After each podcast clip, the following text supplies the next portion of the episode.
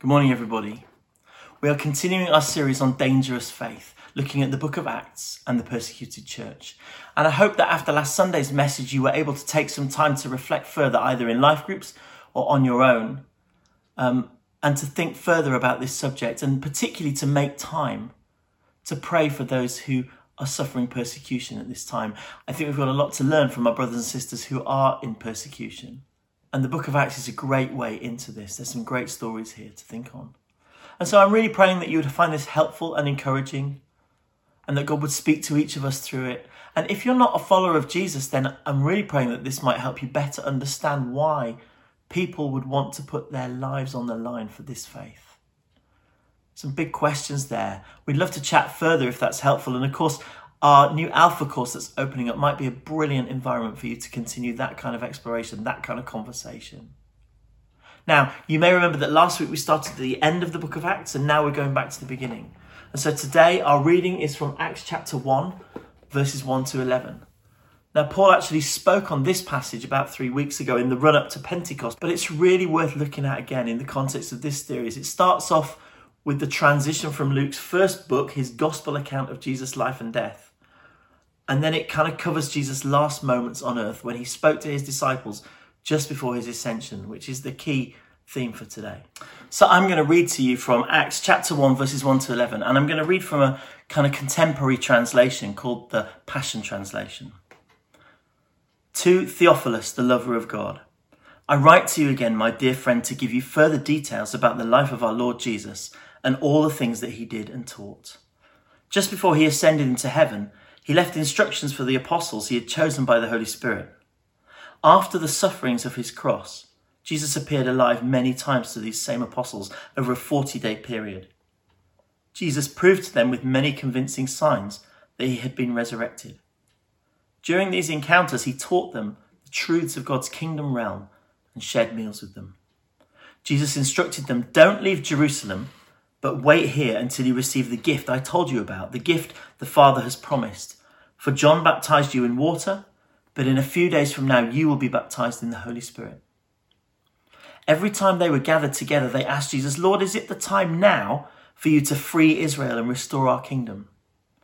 And he answered, The Father is the one who sets the fixed dates and times of their fulfillment. You are not permitted to know the timing of all that he has prepared by his own authority. But I promise you this the Holy Spirit will come upon you and you will be seized with power. And you will be my messengers to Jerusalem, throughout Judea, the distant provinces, even to the remotest places on earth. Right after he spoke those words, the disciples saw Jesus lifted into the sky and disappear into a cloud. And as they stared into the sky, watching Jesus ascend, two men in white robes suddenly appeared beside them. They told the startled disciples, Galileans, why are you staring up into the sky? Jesus has been taken from you into heaven, but he will come back the same way that you saw him ascend. Now, if you've read the Gospels, you'll know that Jesus is often keeping his followers on their toes. In the years that they travelled with him, they learned to expect the unexpected. They certainly weren't expecting him to die in Jerusalem, and it was even more of a surprise when he came back to life and appeared to them resurrected. And then, just while they're getting their heads around that, he tells them to wait in the city until the Spirit comes, and he disappears from their sight in a cloud. We're going to watch the next video from Ron Boyd MacMillan, and it's called A Cloud Hid Him from Their Sight. The book of Acts has a very bizarre beginning. Jesus disappears into thin air. And you think, well, what kind of a good idea can it be when Jesus gives the disciples their greatest task, which is to take the gospel to the ends of the earth, and then disappear into thin air. No wonder they kept on looking up at the sky, because they were alone with a world to win. And they might have felt a little deserted. And yet, it's not desertion, it's design. It's Jesus' way of saying, now you go out and do the impossible things I did.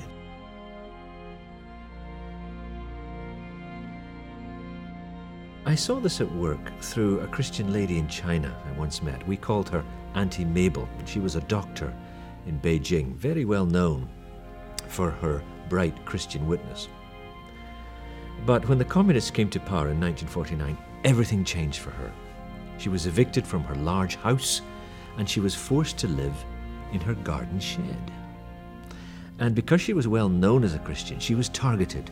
She was stripped of her doctor's post and she shoveled sand in a work gang. That's what they asked her to do. And then, when the Cultural Revolution got going, the teenagers, the Red Guards, were given power over her and they came to her, they beat her up, they paraded her in the streets, and they put this large sign outside her house saying no one must speak to her because she has distributed Bibles. And that's not allowed in the new China. That's anti Mao. And so she was shunned. No one would talk to her. And this was harder for her than being beaten and being put into jail. She said, I descended into hell.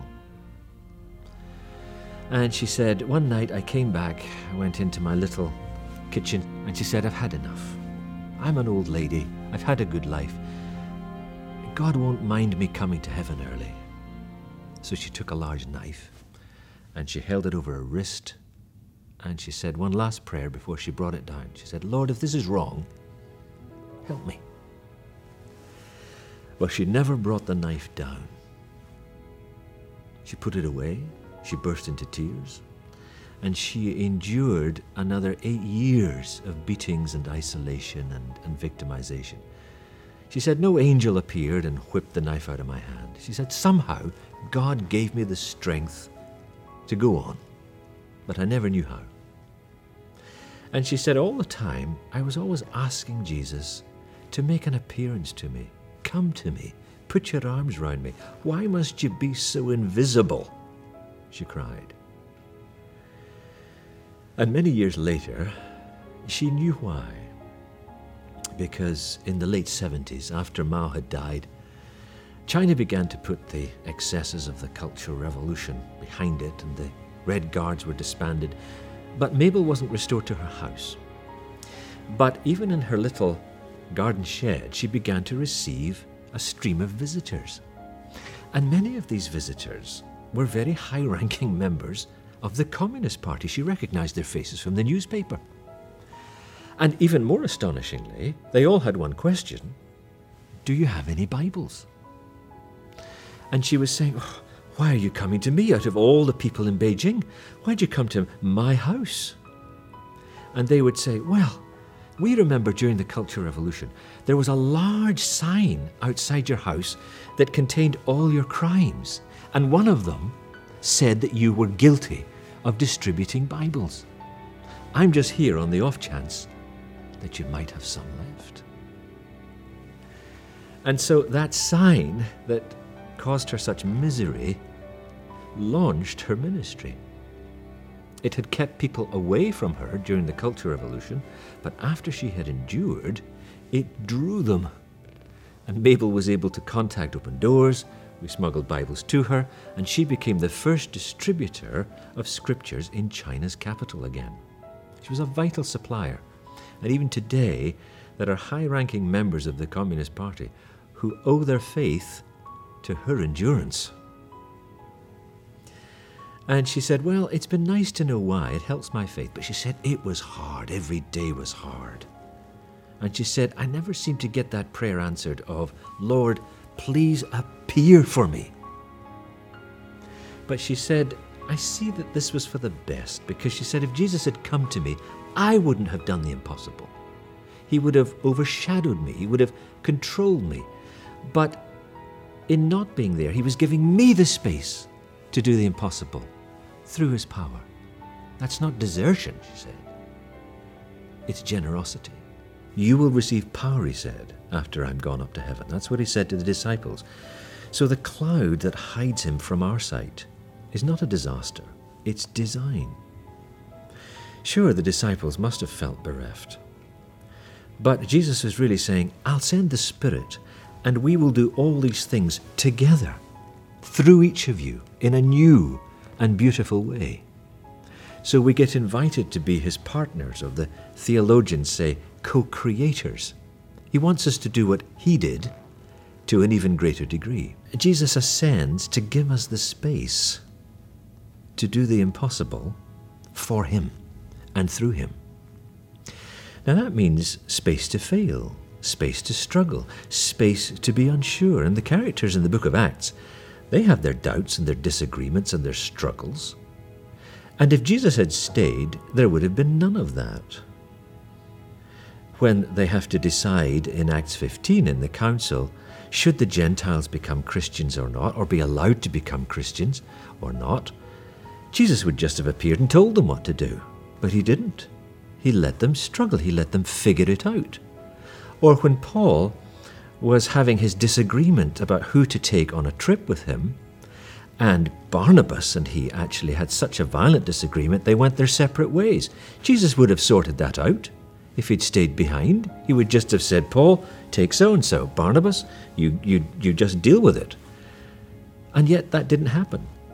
They got the power to decide. They got the power to, in a sense, create the will of God and live out the gospel in a much more intimate way. So even our failures, even our difficulties, even our struggles become the means in which God spreads the gospel through us, just like Mabel. That horrible sign outside her house, it was a mark of humiliation. But actually, because she endured in the power of Christ, it was the means of her wonderful ministry. And that's a lady who did that marvelous job for, for Christ in her 80s. So we're never too old to do a remarkable work for Christ. When Mabel looked back over her life, she can say, I did that. I endured with Christ's help and brought Bibles to Beijing. Mabel thought that terrible notice board was the end of her, and it was in a sense, but only so that God could make another beginning through her. And a cloud still hides Jesus from our eyes for all of us, so that we get the same opportunity to do the impossible in His power. It's a risk. What a plan. But what an opportunity.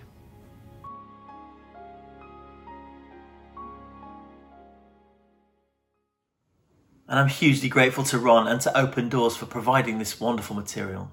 Now, Ron is obviously a great communicator and a great storyteller, but I just love how his message is backed up with years of experience. You know, he was a Bible smuggler back in the day.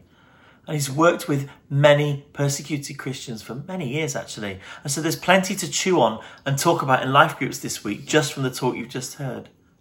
But I want to pick up on just a couple of his key thoughts and I want to apply them to our own current situation. That sense of Jesus seeming to have disappeared, I wonder if that resonates with you. I wonder if you ever find yourself wondering why he just seems like invisible, why he won't just step in and take over. I can certainly relate to those feelings. I've had plenty of those moments in my life, and honestly, plenty more during lockdown. But there is encouragement here for anyone who follows Jesus. Because as Ron explained, Jesus disappearing and leaving his followers to work things out on their own was not desertion, but design. It's actually the way God planned it. And so I want to pick up on two of Ron's key points here. The first one being this that Jesus ascends to give his followers the space to do impossible things. You see, Jesus' plan was always to train himself out of a job, to multiply ministry by recruiting and training a team, and to get them going. He called his disciples, he worked alongside them for three years. He talked them through their mistakes, and then he commissioned and released them to go and do the stuff. And so now it's their turn. It's their stories that we read in Acts. He promised them power for the task, and he instructed them to wait in Jerusalem for the Holy Spirit. And then at Pentecost, the Holy Spirit comes and literally sets them on fire. Well, not literally, and sets them on fire, transforming them, giving them confidence to step out and start their ministry, preaching the gospel, healing the sick, planting churches, and on it goes. And those of us who've chosen to follow Jesus now, 2,000 years later, have the same calling to partner with him with his mission in the world. And we also have the same access to that power, the Holy Spirit. Now, this isn't a surprise to anyone who's been around Winchester Vineyard for a while. Our aims as a church have always been to get to know Jesus better and to bring his hope and life into our communities. Another way to say that is that we think of ourselves as scattered servants. We've always been a sending church, both locally and globally. We believe in the transformation of people and communities and towns and cities and nations through the good news and the power of God. We believe that Jesus offers hope and life. And we want to live that out in practical ways that make a real difference. You know, we want to be known for the love that we show to those in need in our communities. And there have been some incredible opportunities to do that in the last three or four months, haven't there? That phrase scattered servants has taken on an even greater significance during lockdown, as many of us have been reaching out to our immediate neighbourhoods. You know, wherever we are, God is at work. And now, as our nation starts to try and pick itself up after lockdown and work out how to safely navigate these next few months, there are some more very real challenges to work through. And there are plenty more opportunities to partner with the Holy Spirit. Because as scattered servants, we are called to kind of permeate every sector of society and culture. We're called to be involved in inspiring, to be inventing, to be renewing, to be reforming, to be restoring in whatever our sphere of influence is. And the Holy Spirit is always ready to empower us and help us in those tasks. So, whether we're working in health or education, in retail, social care, in business or local government, in media or the arts, whether we're in essential services, whether we're at home with our kids, whether we're supporting our local shops or cafes or schools, or just reaching into our streets and neighborhoods, whatever our influence is, wherever God has put us, He is with us. Our communities need us to bring God's hope and life to them. And the Holy Spirit is ready to partner with us in that task. And not just a few of us either, all of us. And the second point that I want to pick up that Ron spoke about was this that our struggles become the means by which we grow and by which God's ministry spreads. I don't know about you, but I was blown away by the story of Auntie Mabel. I found it incredible. You know, life for her was so difficult that she almost ended it all, almost gave up. She went through eight years of beatings and isolation and victimization. And it wasn't until much later in her life that she was able to see what God's purpose had been in all of this. And what a remarkable outcome. So many people ending up with Bibles because of her ministry, which wouldn't have happened if she hadn't been through those previous 10 years. And she said this she said, Every day was a battle and it was hard. But it was good to see the reason for the suffering. That strengthens my faith. And I wonder if we can relate to those words every day is a battle. It's hard. Suffering is challenging. It's challenging on so many levels, and yet we see it's the lived experience of God's people and the subject of teaching throughout the Bible. Now, Western culture doesn't get this. Our Western culture doesn't have a good explanation or reason for suffering. The pervading worldview that most of us have grown up in tells us to do everything we can to avoid or to limit suffering and pain. But the Bible challenges that idea head on. See, most of our culture believes that humans evolved without the help of God, and that everything around us is the byproduct of chance. And if you subscribe to this worldview, then everything we see and touch and taste and feel and experience is all a complete accident, with no meaning or purpose or design. And therefore, pain and suffering have no meaning or purpose or design. They are at best an interruption, or at worst an insurmountable obstacle that we just have to deal with. And so we do everything we can to limit their impact on our lives. And consequently, we assess risk as much as possible. We look to new technology to make life more comfortable. We implement as many safety features as we can. And we medicate heavily against pain. And we find all kinds of distractions from the things that cause us anxiety and stress, while at the same time striving to make our bodies last as long as possible. That's the mainly secular worldview that we live in. But the Bible challenges that view. Because the Bible not only expects and accommodates persecution and suffering, but it actually places a really high value on it. Here are just four verses from the Bible that kind of express this point of view. 2 Timothy says, All who desire to live a godly life in Christ Jesus will be persecuted. Matthew 5, Blessed are those who are persecuted for righteousness' sake, for theirs is the kingdom of heaven. Later in Matthew 5, verse 44, But I say to you, love your enemies and pray for those who persecute you. And lastly, for now, from 2 Corinthians chapter 12, for the sake of Christ, then, I am content with weakness, insults, hardships, and persecutions and calamities. For when I am weak, Paul says, then I am strong. Suffering pain and trials are something which the Bible says every believer will undergo. And that actually experiencing hard times is a way to grow in maturity and get closer to God. Now, it can feel really tempting to pray for persecuted Christians to be delivered from their suffering. I could understand that.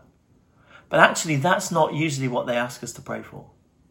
They don't ask us to pray for the persecution to stop, they ask us to pray for the strength to endure. Because they know that there will be persecution. The, the issue is not whether it comes or not, the issue is how you deal with it. So look at this passage in 1 Peter, chapter 4, verse 12 to 14, just a couple of verses here. Dear friends, Peter says, do not be surprised at the fiery ordeal that has come on you to test you, as though something strange were happening to you, but rejoice in as much as you participate in the sufferings of Christ, so that you may be overjoyed when his glory is revealed. If you are insulted because of the name of Christ, you are blessed, for the Spirit of glory and of God rests on you. And I want to just finish by encouraging you briefly with five reasons why pain and suffering can be good for us. Five things that experiencing pain and suffering can do for each of us in our lives. And the first one is this that suffering can deepen our love for God. C.S. Lewis said, Pain is God's megaphone to a deaf world. You know, God is rarely responsible for the pain in our life, but often pain, in whatever way, shape, or form it comes, acts as a wake up call that God can at least use to get our attention. Pain shows us when our priorities are out of order. You know, we're called to love God with our heart and our soul and our mind and our strength, but sometimes if we're honest, other things get in the way. So when pain and suffering comes, it usually causes us to rethink, take a good hard look at our priorities. Because when everything in life is stripped away and we don't have the things that we want, and we're feeling stressed or sad about it, that presents us an incredible opportunity to go to God and express all of that desire and all of that heartache to Him. It's not wrong to desire good things. It's human, actually. So rather than eliminate the desire, like maybe a Buddhist might try to, we can redirect it and point it back to God Himself, to desire God first and foremost, to seek Him first, to go deeper into His heart and to find Him there. The second thing is that pain and suffering can deepen our character. There's a saying, isn't there, that people are like tea bags, and it's only when we get into hot water that we know how strong we really are. The Bible talks about suffering being a test or a trial and also uses a metaphor of the purifying process of metal, which you can only do at intense heat. When you heat up liquid silver or gold, you can see what's actually inside because the impurities rise to the surface. So then they can be easily dealt with. And testing for us is when we see what's actually going on inside rather than just the image that we project to the world. Often, when we're going through tough times, we use all our emotional energy just to get through the day. And I don't know about you, but I find that at the end of that, I've got nothing left to fake it with. and in those moments, who we really are becomes clear as we're laid bare before God, before the people around us, and even before our own selves. And we're forced, whether we chose or not to, to take a long, hard look at our character. And that in turn creates an amazing opportunity, if we choose to go with it, to do the deep work necessary in that moment to grow and mature. So, just to recap so far, pain and suffering can deepen our love for God and they can deepen our character. The third thing is that pain and suffering can deepen our humility. You know, when we have a really tough time, it kind of creates a depth in who we are, a genuine, authentic, grounded reality because it reminds us that we are not in control and we never were. It's so easy to forget that. Our Western culture has this obsession on self help and on taking charge of your destiny. There's a TV program that my son and I love to watch called SAS Who Dares Wins. And the recruits on the show have to go through an SAS style selection process. And they all think they're really tough at the start. And of course, they're put through all these incredible uh, hardships and, and tough challenges. And the staff on there are really interesting characters. They have special forces backgrounds. They're tough, they're resilient, very experienced, some incredible fitness, and some incredible skills actually. And they have some really amazing wisdom to offer about all kinds of things. And they help the people who go on their shows to sort of move forward And it's really interesting to watch, and there's stuff to learn from it. But the best they have to offer is you've got to deal with your past, you've got to change your mindset, you've got to push yourself, you've got to take control of your destiny. And I don't mean to sound at all old or derogatory, but we are not in charge of our destiny. And we're not the product of our choices, even though our culture would try and educate us and tell us that that's the truth. Just like in the story of Job in the Bible, which we looked at last year in some detail, we may not fully understand why stuff is happening to us, but we do know this that God is bigger than all of it. And that He's bigger than us and He's more in control than we are. And when we remember that, whatever our circumstances, that's humbling and humbling in a good way. Now, the fourth thing I want to say is that suffering can deepen our empathy. You know, hardship humbles us in a really good way, and then it creates an empathy for other people who are in pain and suffering. You know, it wasn't until I lost my dad in uh, 2006 that I knew what to say to people who'd just lost someone close to them. Before that, I had no idea, and I just used to find it incredibly awkward, and I did my best to avoid a conversation because I just didn't know what to say. And then I became on the receiving end of that, and I realized how important it is to show empathy. And now, if I encounter someone like that, I usually say something like, I have no idea what to say, except that I'm sorry. And that's a really good start. And once you've been through a difficult time yourself, you'll know that cliches don't work. And actually, even if you've never been through the specific issue that the person is up against, you know what pain is like. And so there's a deep work of empathy and a solidarity. You see, if you're in a time of hardship, then one of the most meaningful parts of this is knowing that God can and will, if we allow Him, use our suffering to help other people in their times of pain. And so, lastly, suffering can deepen our joy. Suffering shows us all the stuff that we take for granted, and there's a lot, by the way, that we take for granted, and it exposes the depth of our entitlement as the things that we love are stripped away. But what can happen in suffering if we let it is with an ironic twist.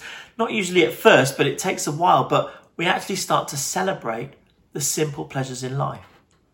You know, since lockdown happened, people have been waking up to the climate all around them and the natural world in a way that perhaps they never saw before. I'm not much of a naturalist, but even I'm aware of the birdsong around our garden, much more than I ever was before. In the last couple of weeks, it's been just fantastic to have the opportunity to sit in our garden and talk at a distance with one or two real people. I'm so appreciative of having just normal conversations, real conversations with real people rather than having to do everything through the screen. And I just don't want to take that for granted anymore. You see, if we can accept our situation and change our mindset and make some really good choices, then we'll find that we feel a deep sense of gratitude to God for the things that might have seemed insignificant before, but which are actually good and beautiful and true and a real blessing. You can look at the New Testament passages about suffering, and nine times out of ten, in the same breath, the writer talks about both suffering and about joy. That passage in 1 Peter is one example. In the same breath, he writes about celebration and joy and always rejoicing, and then he writes about grief and suffering and all kinds of trials and pain. And there's this beautiful juxtaposition. It's a time of celebration and a time of lament at the same time. And again, that's a biblical theme. They that sow in tears will reap in joy. He can turn our mourning into dancing. That's the Lord. His kindness and His grace. Reality, humility, joy. You know, pain and suffering have the potential to catalyze growth and maturity in all of our lives, which is something that Auntie Mabel was able to get her head around in China despite things being so, so hard. And I think it's something that our persecuted brothers and sisters have learned something that we can learn from them, something that God can teach us and help us grow. Even right now, in the middle of lockdown, suffering can deepen our love for God. It can deepen our character. It can deepen our humility. It can deepen our empathy. And it can even deepen our joy. And one last thought. That moment which Ron described Auntie Mabel going through, where things just felt really bleak, where everything was so tough she didn't feel like she could go any further. That kind of experience is not unique to Auntie Mabel. Many of us have experienced those kinds of feelings. One writer describes it as the dark night of the soul. You know, those moments when things just seem so hard and there doesn't seem like any good way forward and things seem bleak. And it's not unusual to have those times. Everyone has them. The thing I want to encourage us to remember is that tough as they are, and they can be brutal, They are still easier to go through when you know that God is with you. Even if you only know it in your head because you don't feel it in your heart. The truth is, God is with us. He's with us in everything. He's with us here and now. And He's with all of those around the world who are suffering who are experiencing pain. So why don't we pray together? First, I want to pray for those who are experiencing persecution for their faith. You know, there are some countries where people who choose to follow a different religion to their national religion will lose their citizenship. And there are others where they'll be the subject of violence or honour killing. And in some countries, just the suspicion that someone is a Christian can lead to immediate execution. And yet, in all of these places, there are secret undercover Christians who are finding that the Holy Spirit is giving them the power to patiently endure. And so we want to pray for those people today. Why don't you pray with me? Lord, we want to pray for Christians around the world who feel trapped or confined by their government or society. Those who are stuck inside, those who can't share their faith, those who can't really even go out or be themselves. We pray for the strength to endure, for the presence of the Spirit to comfort and bring peace. We pray, Lord, that you would show your power through them. We lift them to you and we ask you to be close to them and to bless them in Jesus' name. And maybe if you have a particular country or person or place on your heart, then maybe this is just a good time to bring that before the Lord too.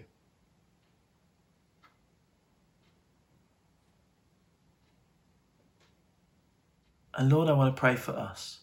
Here and now, we want to give you the space to do the impossible in our lives.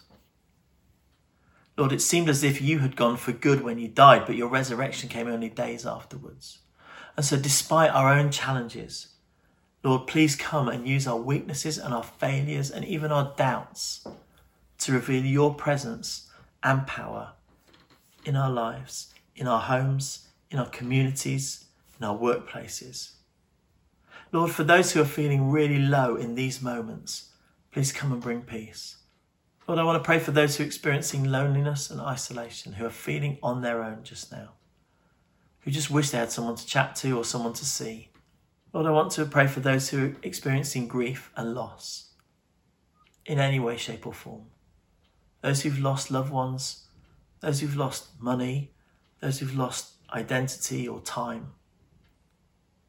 And Lord, I want to pray for those who are experiencing stress and anxiety.